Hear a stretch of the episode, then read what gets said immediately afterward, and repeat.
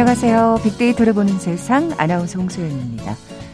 코로나19 관련 브리핑 방금 듣고 오셨습니다. 아, 새로운 변이 바이러스에 대한 소식이 들리네요. 영국발, 남아공발, 브라질발 변이에 이은 이번 프랑스발 변이 바이러스. PCR 검사로도 찾아내기 힘들다고 합니다. 앞으로 이 변이가 계속 사라지지 않아서 백신을 평생 맞아야 할 수도 있다는 예상까지 나왔는데요. 하지만 어떤 상황이 닥치더라도 우리의 삶은 계속 이어져야겠죠. 일시 멈춤 상태인 코로나19 시대. 그래도 온라인상에서의 소통은 더욱 활발해지고 있고요. 그 사이에 시니어 creator의 활약 또한 한층 빛을 발하고 있습니다. 인생 이모작, 인생 이막, active senior, 오팔세대까지 시니어들의 활약에 대한 다양한 표현들이 등장하고 있는데요. 자, 인생의 후반기 은은한 실버 세대에서 이제는 셰익스피어도 반한 보석, 화려한 오팔과 같은 인생의 진정한 황금기를 만들어가고 계신 것 같습니다. 잠시 후 세상의 모든 빅데이터 시간에 자세한 소식 들어보죠. KBS 제일라디오 빅데이터를 보는 세상 먼저 빅퀴즈 풀고 갈까요? 자, 오늘 시니어 크리에이터 소식과 함께 지난 12일이었죠. 첫 정상회담을 가진 쿼드에 관한 얘기 함께 나눠볼 텐데 자, 그래서 외교 용어 문제 준비했습니다. 이것 비유적으로 핵심이나 구심점을 뜻하기도 하고요. 외교적으로는 꼭 필요한 동반자 이런 의미를 갖고 있죠. 미국은 이 용어를 2010년 6월 캐나다 토론토에서 열린 주요 20개국 정상회의 그러니까 오바마 행정부 때부터 한미 관계에도 사용하기 시작했습니다. 그리고 지난 11월 12일이었죠. 당시 조 바이든 미국 대통령 당선인은 문재인 대통령과 첫 전화회담에서 한국을 인도 태평양 지역의 안보와 번영에 있어서 이것이라고 말하기도 했습니다. 자, 원래 마차나 술에 또 자동차의 바퀴가 빠지지 않도록 축에 꽂는 핀을 가리키는데요. 이 외교 용어 무엇일까요? 보기 드립니다. 1번 볼트, 2번 너트, 3번 망치, 4번 linchpin. 오늘 당첨되신 두 분께 모바일 커피 쿠폰 드립니다. 휴대전화 문자 메시지 지역번호 없이 샵 9730, 샵 9730. 짧은 글은 50원, 긴 글은 100원의 정보 이용료가 부과됩니다. KBS 라디오 어플리케이션 콩은 무료로 이용하실 수 있고요. 유튜브로 보이는 라디오로도 함께 하실 수 있습니다. 방송 들으시면서 정답과 함께 다양한 의견들 문자 보내주십시오.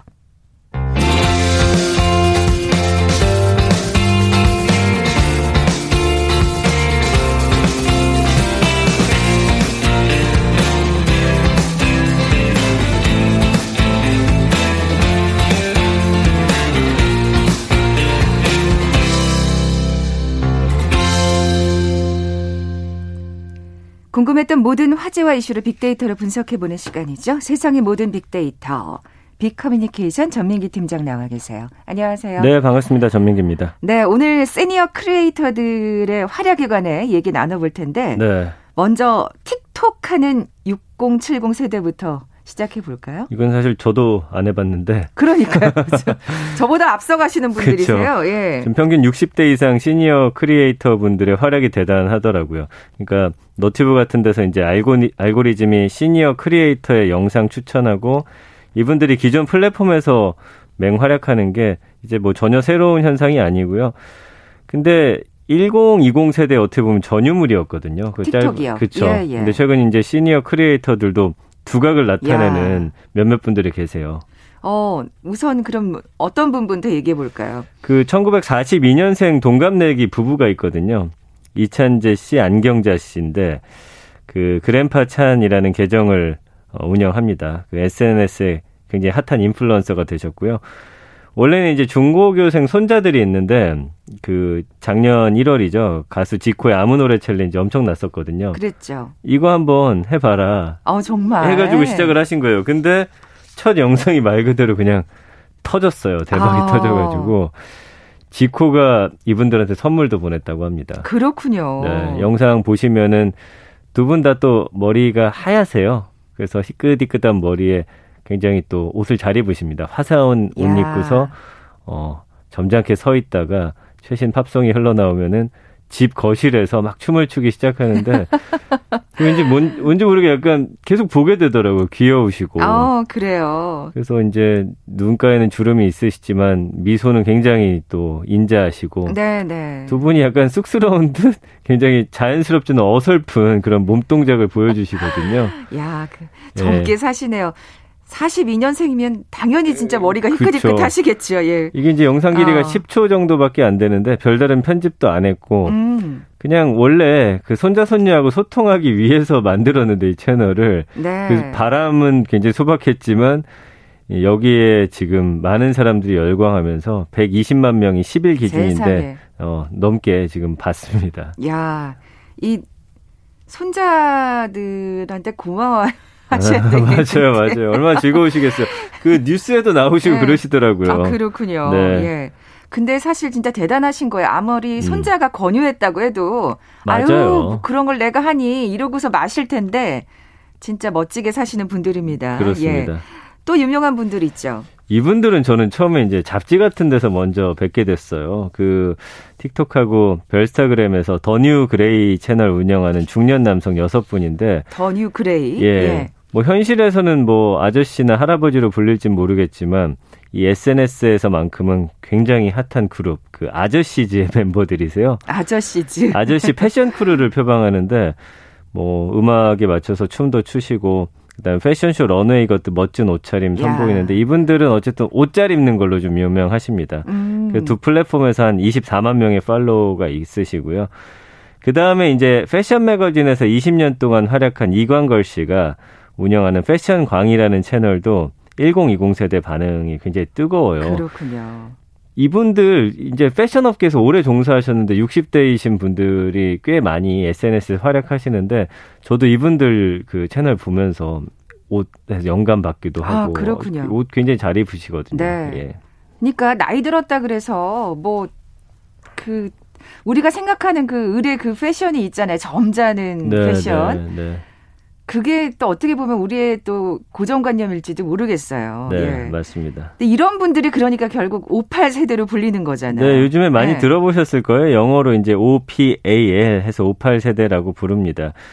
그러니까 58년 개띠의 58하고 또 자신을 위해 아낌없이 투자하고 열정적으로 산다는 뜻을 가진 그 음. 단어인데 어, 영어 앞자들을 따온 거예요. Old People with Active Life에서 아, 나온 표현이어서 진짜 신조어 잘 만들어내요. 그렇죠. 요즘엔 전 세계적으로 이 58 세대들의 활약이 아주 대단합니다. 그 1020 세대들의 반응이 뜨겁다고 했는데 네. 아마 그런 거 아닐까요? 나도 음. 저렇게 늙어야지. 이런. 그런 것도 있는 것 같고요. 예, 예. 뭔가 그 컨텐츠 자체도 보시면 알겠지만 이 전 연령층이 다 볼 수 있다라는 아주 장점이 있어요. 아. 왜냐하면 1020 세대가 만든 영상은 주로 이제 또래 집단에서 소비가 많이 되거든요. 그렇죠. 저희가 보면서 좀 이해할 수 없는 그런 것들도 있는데, 예. 어, 이분들은 좀 뭐 억지스럽다든지 자극적인 편집보다는 모든 세대가 공감할 수 있는 좀 자연스러움, 음. 그 안에 어떤 유쾌함, 또 이분들의 어떤 내공 같은 것들이 녹아 있다 네. 보니까 어, 모두가 보더라도 전혀 뭐 어, 거리낌이 없고 굉장히 어, 자연스럽게 볼 수 있는 그런 음. 컨텐츠들이 상당히 많아요. 젊은 세대들의 실제 반응도 좀 살펴볼까요? 이제 뭐 댓글들 보면은 나이에 비해서 너무 멋있다. 이게 아, 어 그다음에 뭐 그냥 멋있다, 재밌다 이렇게 이야기를 많이 한다고 해요. 그러니까 나이라는 거를 언급을 안 한다고 아, 합니다. 요즘 그거, 젊은 친구들은. 그거 참 멋지네요. 예, 바람직하네요. 예. 네, 아까 말씀드린 패션 광에는 이제 1020 세대가 팔로워로 찾아와서 스무 살에 뭐 키 180 뭐 몇 킬로인데 스타일 어떻게 할지 모르겠다 이런 댓글도 상당히 많다고 해요. 아 이분들께 상담도 합니까? 네, 그래서 20대가 중장년 세대에게 최신 트렌드를 묻는 그런 재밌는 모습들도 아. 자주 댓글 창에 펼쳐집니다. 네. 이런 분들이 늘어나는 건 참 예, 반가운 일이네요. 그럴 것 같아요. 예. 왜냐하면 이 중장년층도 이제는 SNS 활용하는 게 자연스러우세요. 음. 그리고 뭐 요즘에 틱톡뿐만 아니라 다른 그런 채널에서도 쇼츠나 릴즈라고 하는 짧은 영상 쉽게 편집할 수 있는 서비스 활성화하고 아, 있거든요. 아, 그렇군요. 이 이유 중에 하나가 팬데믹이 좀 길어지다 보니 시니어층이 집에 머무는 시간이 늘어난 영향도 있어요. 특히 사실은 어르신들은 조심하셔야 되니까요. 특히 그쵸. 더 코로나에. 맞습니다. 예. 그래서 모바일 시장 분석 서비스 앱 에이프 데이터 보니까 2017년 10월부터 지난해 11월까지 틱톡 이용자 분석한 결과를 보니까 시간이 지날수록 1020 세대에 비해서 4050 세대 증가폭이 가장 크게 아. 나타났대요. 그 위에 뭐 60대, 70대들도 좀 많이 늘어나고 있다고 하니까 집에 있는 시간도 늘어나고 어 요즘 젊은 층들이 이런 걸 재밌어 한데 하면서 보시다 보니 어, 나도 한번 해볼까까지 네네. 이렇게 되면서 젊은 세대와 소통하는 그런 모습들 많이 보여주고 계십니다. 네. 이런 크리에이터들이 늘어나는 것도 늘어나는 거고 네. 또 이거를 이제 사실은 문화로 받아들이는 분들도 자연스럽게 네. 늘어나는 그 거겠죠. 시니어 분들이 네. 또야 우리 세대 이런 걸 한데 하면서 보시면서 어 재밌네 또 이렇게 공감하는 분들이 늘고 있다는 음. 거예요. 그러니까 생산 연령에서 물러나서 좀 자식들 도움으로 여생을 보내는 기존의 어떤 어, 노년층 대신에 좀 새로운 것에 도전하는 시니어들이 늘고 있다고 봐야겠고요. 이런 시니어들은 본인이나 또래 인플루언서들을 따라하고 음. 또 그분들과 문화를 공유하고 있거든요. 그들이 입는 옷, 인테리어, 컨텐츠 함께 소비하다 보니 어 젊은 세대와 소통할 수 있는 여러 가지 통로가 생기는 게 아닌가 네. 싶습니다. 그렇게 되면은 또 소비 트렌드에도 변화가 생길 것 같아요. 네, 그래서 최근 2년 사이에 그 노년층 소비 트렌드가 크게 변화하고 있어요. 기존 노년층의 소비 기준이 건강에 좀 치중을 했다면 지금은 좀 도전이라는 새로운 기준이 생기게 됐고요. 네. 특히 이제 코로나19로 비대면 소비, 언택트 소비 트렌드가 자리매김하면서 노년층들도 젊은 세대 못지않게 인터넷이나 모바일 온라인 플랫폼에서 많은 시간 보내면서 새로운 핵심 소비층으로 네. 자리를 잡고 있습니다. 이런 거를 또 놓칠 수 없겠죠. 네. 업계에서는. 그럼요. 예. 그 요즘에 라이브 커머스가 뜨겁거든요. 그렇죠. 여기서 이제 시니어들 대상으로 한 상품 같은 것들이 상당히 많이 나오고 있고요. 근데 그런 상품들이 이제 더 이상 건강 제품만은 아니란 말씀이시잖아요. 그렇죠. 그리고 예. 앞으로 실버 경제를 이 라이브 커머스가 이끌 것으로 예상하는 전문가들이 많은데 어, 이 라이브 커머스는 실시간 중계를 하면서 제품이나 서비스를 사고 판다는 점에서 사실 TV 홈쇼핑과 비슷한데 그렇죠. 다만 이제 시청자하고 실시간 채팅으로 소통하면서 자유롭게 묻고 답할 수 있다는 점에서 기존 홈쇼핑보다 음. 지금 큰 각광을 받고 있거든요. 요즘 소비자들은 굉장히 네. 적극적이거든요. 우리나라 네. 특히 고령화 가속되면서 세계 기업들이 노년층을 잠재적인 어떤 소비 금광으로 여기고 있어서 이분들을 겨냥한 각종 판매 전략 또 상품들이 나오고 있기 때문에 라이브 커머스 안에도 시니어 대상 컨텐츠가 음. 많아지고 있는 이유입니다. 결국에는 참 코로나가 이 노년층까지도 변화시키고 있네요. 맞아요. 예. 코로나 19가 또 노년층의 어떤 음, 이런 IT 기계들과 좀 친숙하게 만들어주는 그런 계기도 된 것 같아요. 음. 그래서 시니어들이 온라인으로 스트레스를 해소하는 경향이 좀 강해지고 있고 심지어 이제 일부 시니어들은 모바일 온라인 접속 너무 자주 하다 보니까 심각한 중독 현상을 또 겪는 분들도 계시다고 하더라고요. 아, 얼마 전에 연구 결과 보니까 거기까지는 안 가셔야 네. 될 텐데. 그래서 노인 인구가 급격히 증가하기 때문에 실버 시장이 새로운 시장이 될 거고 소비 또한 충분하다는 게 이제 시장의 어떤 분석이어서 네, 네. 이미 현실화된 고령 문제 해결하기 위해서 이 실버 경제 적극 육성해야 된다라는 의견도 나오고 있고요. 업체들은 앞으로 이 노인들이 사용하기 쉬운 노인 전용 제품하고 노인 문화 컨텐츠를 개발하고 아마 보급해서 또 시장에 내놓을 것이기 때문에 우리 시니어층들의 소비 트렌드도 거기에 맞게 변화하지 않을까 싶습니다. 네. KBS 제일 라디오 빅데이터를 보는 세상, 세상의 모든 빅데이터 함께하고 계신데요. 잠시 라디오 정보센터 뉴스 듣고 나서 다음 소식 계속 이어가죠. LH 직원들의 경기 광명 시흥 신도시 투기 의혹을 수사 중인 경찰이 상급 기관인 국토교통부에 대한 압수수색에 나섰습니다. 압수수색은 국토교통부 외에도 경남 진주 LH 본사와 북시흥 농협 등 6곳에서 진행되고 있습니다. 코로나19 신규 확진자가 469명으로 사흘 만에 다시 400명대로 올라섰습니다. 국내 발생 신규 확진자 452명을 지역별로 보면 경기 182명, 서울 120명, 인천 21명 등 수도권이 전체 국내 발생 확진자 가운데 71.4%를 차지했습니다. 문재인 대통령이 내일 오후 청와대에서 미국 토니 블링컨 국무부 장관과 로이드 오스틴 국방부 장관을 접견한다고 청와대가 밝혔습니다. 정세균 국무총리는 코로나19 대응과 관련해 경각심을 잃고 4차 유행을 허용하게 된다면 이보다 뼈아픈 실책은 없을 것이라며 방역수칙 준수를 당부했습니다. 정부가 LH 투기 의혹 사태와 관련해 이달 말까지 투기 근절 방안과 LH 개혁 방안을 마련해 발표하겠다고 밝혔습니다. 지난달 취업자 수가 1년 전보다 47만 명 넘게 감소한 것으로 집계됐습니다. 취업자 수 감소는 지난해 3월부터 12개월째 이어졌습니다.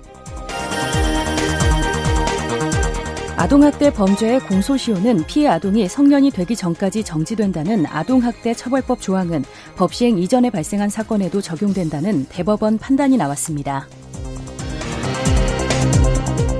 서울시가 직장 내 성희롱을 신고하고 처리하는 과정에서 불이익을 겪는 피해자들을 위해 무료 법률 지원을 합니다. 지금까지 라디오 정보센터 조진주였습니다.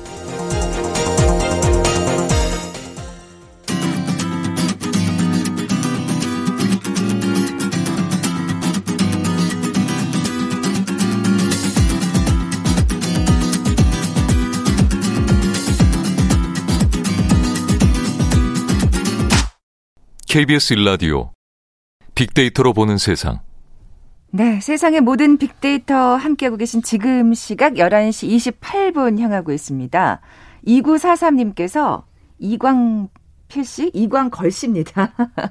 그 전에 말씀하신 그 패션으로 멋있는 팔로워 25만 인 분의 성함이 누구신지 다시 말씀해 주시면 좋겠다고. 더 뉴 그레이예요. 더 뉴 그레이. 그 채널 이름인 거죠? 네, 레할 어. 때는 어입니다. 네, 네, 네. 그 채널을 꼭 보고 싶으신가 봐요. 그러신가 예. 보네요. 예. 2943님 예, 궁금증이 해결되셨죠? 전 팀장님 비키즈 다시 한번 네. 내주세요. 그 쿼드에 대한 얘기 이제 앞으로 나눠볼 텐데 오늘 비키즈는 외교 용어 문제입니다. 이것은 비유적으로 핵심이나 구심점을 뜻하기도 하고요. 외교적으로는 꼭 필요한 동반자라는 의미를 갖습니다. 그 지난 11월 12일 당시 조 바이든 미국 대통령 당선인이 문재인 대통령과 첫 전화회담에서 한국을 인도 태평양 지역의 안보와 번영, 번영에 있어 이것이라고 말하기도 했습니다. 원래는 이제 마차나 술에 자동차에 바퀴가 빠지지 않도록 축에 꽂는 핀을 가리키는데요. 이 외교 용어는 무엇일까요? 1번 보트, 볼트, 2번 너트, 3번 망치, 4번 린치핀. 네, 오늘 당첨되신 두 분께 모바일 커피 쿠폰 드립니다. 정답 아시는 분들 저희 빅데이터를 보는 세상 앞으로 지금 바로 문자 보내 주십시오. 휴대 전화 문자 메시지 지역 번호 없이 샵 9730, 샵 9730. 짧은 글은 50원, 긴 글은 100원의 정보 이용료가 부과됩니다. 콩은 무료로 이용하실 수 있고요. 유튜브로 보이는 라디오로도 함께 하실 수 있습니다. 자, 다음 키워드. 네. 어, 요즘 뉴스에 자주 등장하죠. 쿼드 관련 소식인데. 네. 지난주에 쿼드가 저, 첫 정상회담을 가졌다. 네, 지난주 금요일이에요. 이제 첫 정상회담 가졌고 지역 내 안보 협력, 경제 보건 분야 공동 대응에 합의를 했습니다. 그래서 조 바이든 미국 대통령하고 스가 요시히데 일본 총리, 나렌드라 모디 인도 총리, 스콧 모리슨 호주 총리가 참석을 했어요. 화상으로 했고요. 음. 뭐 이날 회의에서 북한 비핵화라든지 동남 중국해 해상의 질서, 미얀마 민주주의 복원 이런 인도 태평양 지역의 안보 과제들이 좀 중점적으로 논의가 됐다. 이런 기사들 보셨을 텐데. 네. 음, 이 키워드를 좀 알아야 이제 최근에 돌아가는 좀 그런 국제 소식들 아실 수 있을 것 같아서 준비를 해봤습니다. 네, 일단 그럼 쿼드에 대해서 좀 설명해 주시죠. 이거는 이제 원래 우리도 이제 친구나 동창들끼리 모임 만들면 이름을 짓잖아요. 네. 나라끼리 모임 만들어도 똑같다고 생각하시면 돼요. 중, 그, 미국, 일본, 인도, 호주, 이렇게 네 개 국가의 협의체라고 보시면 되고요. 아. 어, 그래서 뭐 우리가 많이 아는 에이펙 정상회담이라든지 뭐 여러 가지 이름들이 있잖아요. 어떤 국가들이 모여가지고 네. 이네 개 국가가 모여서 만든 협의체다. 이렇게 생각하시면 되겠습니다. 왜 하필이면 이 네 개 나라일까? 이유가 있을 것 같아요. 이게 이제 예. 뭐 뉴스 보신 분들 알겠지만 중국을 견제하기 위해서 모였거든요. 그렇군요. 예. 이거 이제 모이기 시작한 배경을 먼저 좀 소개를 해드리면 2004년에 처음은 이제 중국을 겨냥하려는 목적이 아니었고 인도네시아 덮친 쓰나미 피해를 복구하기 위해서 먼저 모였었어요. 그리고 한동안 활동이 없다가 2017년에 부활하게 되는데 당시 이제 일본 아베 총리죠. 중국을 견제하기 위해서 우리가 연대해야 된다. 아하. 먼저 다시 모이자는 그런 신호를 보냈고 미국에서도 당시 이제 트럼프 대통령이 당선되면서 중국하고 뭐 무역 전쟁, 안보 전쟁 여러 문제 등을 두고서 갈등이 굉장히 커진 상황이었거든요. 예, 예. 그러니까 미국 입장에서도 저 중국을 견제해야 되는데 그 주변국들과 함께 힘을 합쳐서 견제하면 어떨까 이후에 이제 각 나라 외교장관끼리 논의하는 정도로 모임이 어 갔습니다. 근데 이번에 처음으로 총리와 대통령이 모이는 정상회의로 그러네요. 한 단계 레벨업해서 전 세계의 눈이 집중이 된 거죠. 중국을 견제하자는 의도는 바이든 행정부도 뭐 마찬가지라는 또 생각이 듭니다. 그럼요. 이 쿼드의 예, 움직임을 예. 보니까 네. 어떤 얘기를 주로 나눴나요? 성명서를 발표했는데 네 개 나라를 잇는 인도 태평양 지역을 넘어 세계 평화를 위해 노력하겠다. 이렇게 말했습니다. 네. 늘 이런 모임들 보면 세계 평화를 앞세우지만 사실은 그 속내는 또 다르죠. 그럼 속내를 보면 각국의 이익을 위해서예요. 예, 예. 그래서 구체적으로 고민할 과제로는 코로나19, 그다음에 첨단 기술, 남중국해 해상 문제를 꼽았어요.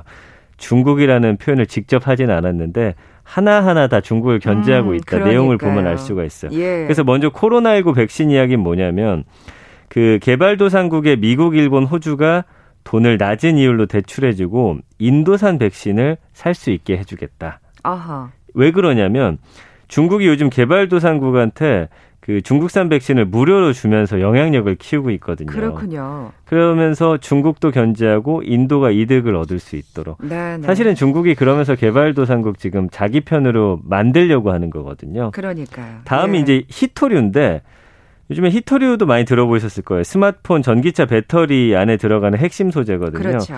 이제 이전 세계 히토리의 58%가 중국에서 나오거든요. 아, 그래요. 그러니까 더는 우리가 중국에 의존할 수 없다 해요. 그리고 다음은 이제 사이버 보안인데 네. 지금 전 세계가 5G로 넘어가고 있는 시기에 인터넷망이나 사이버 보안 기술이 더 필요하니까 같이 연구하고 공부하자. 근데 이 속마음을 들여다보면 화웨이 같은 중국 통신 장비를 견제하자는 겁니다. 그래서 결국에는 중국이라는 두 단어는 없지만 기승전 중국이군요. 네, 모두가 알고 있듯이 중국을 아이고. 견제하기 위해서요. 너무 경제적으로도 그렇고 어, 국제적으로도 좀 음. 힘이 커지다 보니까 그걸 막기 위한 것입니다. 네. 뭐 트럼프에 이어서 바이든 행정부도 사실 진짜 동일한 입장을 취하고 있다는 생각이 드는데 네. 화해를 견제하는 게 결국에는 네. 뭐 어쨌든 그 너무 이제 커 가니까 그 맞아요. 기업이 왜냐면 솔직히. 미국 안에서 예. 뭐 국방부라든지 이런 데서도 화웨이 장비를 썼었거든요. 그러니 뭐라고 말하냐면 미국의 기밀 정보가 빠져나갈 수 있다. 그건 네. 또뭐 사실은 핑계죠. 겉으로 네. 보이는 이유고 예. 사실 뭐 해킹을 했을 수도 있어요. 그거는 누구도 알 수 없지만 네. 그렇다라고 생각들을 하고 있고요. 그 최첨단 5G 기술 전쟁에서 중국에 질 수 없다는 게 사실은 미국의 입장이거든요. 그래요. 트럼프 때부터 크게 견제해 왔고 바이든 정부도 이번 쿼드 정상회의 직전에 화웨이가 미국 기업과 거래할 수 없도록 막았거든요. 네. 결국에는 또 역시나 화웨이는 중국 기업이다 보니 어 중국에게 그런 자리를 내줄 수 없다 이런 속내가 담겨 있는 거죠. 네. 조금 적잖이 실망스럽습니다. 사실 저는 이렇게 이 인도 태평양 지역에 네 개 나라가 모이면 네. 미얀마 얘기를 좀 해야 되지 않나. 아 그래도 미얀마 이야기도 하기는 했어요. 근데 결국 본론은 제가 보기엔 지금 다 중국이거든요. 네, 뭐 어차피 국가라는 게 아, 다. 자국의 그쵸. 이익을 위해서 네. 모인 단체이기 때문에. 네, 네. 그러니까요. 빅데이터 반응도 좀 살펴볼까요? 네, 그 연관어들이 재밌는데 국가들이 뜹니다. 미국, 중국, 한국이 연관어 3위고요. 일본, 그다음에 뭐 바이든, 호주, 배터리, 정부 가격, 참여거든요. 그래서 아까 그 히토류 관련한 이슈가 가장 음, 크게 여기에 적혀 있고요. 그러게요. 그다음에 이제 한국이랑. 응. 참여 요 단어가 보이는데 결국엔 지금 좀 이따 얘기하겠지만 우리나라에 또 미치는 영향들이 있기 때문이고요. 예. 그다음에 이제 쿼드에 관련해서 부정적 언급이 우리나라 언론에서는 좀 더 많습니다. 보시면 압박, 의혹, 위협. 긍정어는 좋다, 최고, 추천인데 우리나라가 좀 어, 난감한 지금 상황이 됐어요. 그렇기 때문에 네. 긍부정 비율 32대 49로 좀 부정적인 비율이 조금 더 앞서서 나오는 그런 상황입니다. 난감한 지금 입장이라는 얘기는 뭐 어떤 영향을 미치길래 그러는 거죠? 자 보시면 예, 지금 예. 네개 나라 다 우리나라하고 연관이 굉장히 많은 국가들이에요. 예. 그렇게 되면 우리도 영향을 받게 되는데 어 이번 주에 그 미 국방부 장관이 우리나라 방문하죠. 어제 이제 일본을 갔고요. 쿼드 정상회의에서 나온 이야기를 전할 텐데 분명히 물어볼 겁니다. 이제 쿼드 플러스라고 해가지고 어 대한민국 너도 우리 모임에 들어오지 않을래? 이 제안을 받을지가 전 세계 또 시선이 집중되고 있는 아, 부분인데 사실 우린 또 민감한 문제네요. 중국과의 또 관계를 네. 또 사실은 생각 안 할 수가 없고요. 그렇죠. 그래서 중국이 언론 통해서 이미 우리한테 경고를 합니다. 중국과 신뢰를 망가뜨리지 말아라. 우리 정부는 뭐 아직 확실하지 않은 상태라면서 말을 아끼고는 있는데 계속 미국과 중국이 너 누구 편이니 묻는 그런 상황이 오고 있잖아요. 그러니까요. 네. 중국은 당연히 부정적 반응을 내놨을 것 같은데. 맞습니다. 예. 그 관영 매체 환구15 영문판 글로벌 타임스를 통해서 이 네 개 협의체 쿼드가 이제 네 개 국가의 협의체인 쿼드가 인도산 그 코로나19 백신 공급에 박차를 가한다는 계획에 대해 굉장히 부정적인 시각을 내놨죠. 아. 그럴 수밖에 없는 상황이고요. 그리고 글로벌 타임스가 전문가들의 발언을 인용해서 이런 행동이 이익 교환이다. 결국에는. 그래서 개발도상국에 실제 백신을 공급할 수 있을지도 의문이다. 라고 하면서 굉장히 부정적인 입장을 나타내고 있고요. 그 다음에 이제 한국에 대한 이야기가 있어서 우린 이 부분이 좀 신경 쓰이죠. 네. 한국과 중국 간의 신뢰가 파괴될 것이다. 이렇게 중국 관영 매체가 기고문 통해서 또 이야기를 하고 있고요. 그리고 글로벌 타임스가 어, 그 며칠 전에 한국은 쿼드 합류의 전략적 모호성을 포기해서는 안 된다. 뭐 이런 제목의 또 기고문을 올렸는데 이거 보면 내용이 뭐라고 돼 있냐면 네. 한국이 쿼드에 가입하면 막 회복한 중국과 한국 사이의 전략적 상호 신뢰가 손상될 것이다. 한국은 이성적으로 생각해야 된다. 어. 라고 지적을 했기 때문에 쿼드라는 단어 이제 뉴스에서 보시면 아 이런 거구나 정도 이해하시고 이제 앞으로 흐름이 어떻게 흘러가는지 네, 지켜보시면 네. 또 국제 정세 속에서 우리나라의 어떤 위치라든지 또 우리나라의 어, 외교 문제 같은 것들을 좀 함께 이해하시는데 좀 도움이 되시지 않을까 싶습니다. 네. 어쨌든 중국이 굉장히 지금 우리가 어떤 자세를 취할지 민감하게 반응하는 것 같고요. 네. 또 우리는 또 우리대로 사실 계산기 잘 두드려서 다른 나라도 다 마찬가지잖아요. 그게 중요한 예, 것 같아요. 예. 왜냐하면 사드 때도 결국에는 또 여러 힘들었잖아요 우리가 그러니까. 미국이나 중국 사이에서. 네, 네. 그러니까 어떻게 대처해야 될지 사실은 결국엔 우리나라도 우리나라 이득 잘 챙기면서 해야 되는데 그 방향이 무엇인지 이제 좀 지켜보시면 좋을 것 같네요. 네, 또 우리 행정부로서는 또 예, 숙제가 또 하나 던져진 어, 셈이네요. 너무 어려운 문제 같아요. 그러니까 이렇게 하기도 그렇고 저렇게 하기도 그렇고. 자, 지금까지 세상의 모든 빅데이터 빅커뮤니케이션 전민기 팀장과 함께했습니다. 고맙습니다. 감사합니다. 자, 오늘 빅퀴즈 정답은 4번 린치핀이었죠. 와, 5800님, 내 삶의 린치핀 같은 방송. 커피 쿠폰 드리겠습니다. 열심히 듣고 계시다고요. 고맙습니다. 자, 오늘도 수출 산업 전선에서 가장으로 가족 위해서 열심히 살아간다고 하신 7250님께도 어, 이 커피 쿠폰 보내드립니다. 힘든 시기에 잘 버텨낼 수 있게 힘 좀 주세요 하셨는데 커피 쿠폰이 힘이 되기를 예, 바랍니다. 두 분께 선물 보내드리면서 물러가죠. 빅데이터로 보는 세상 내일 뵙겠습니다. 고맙습니다.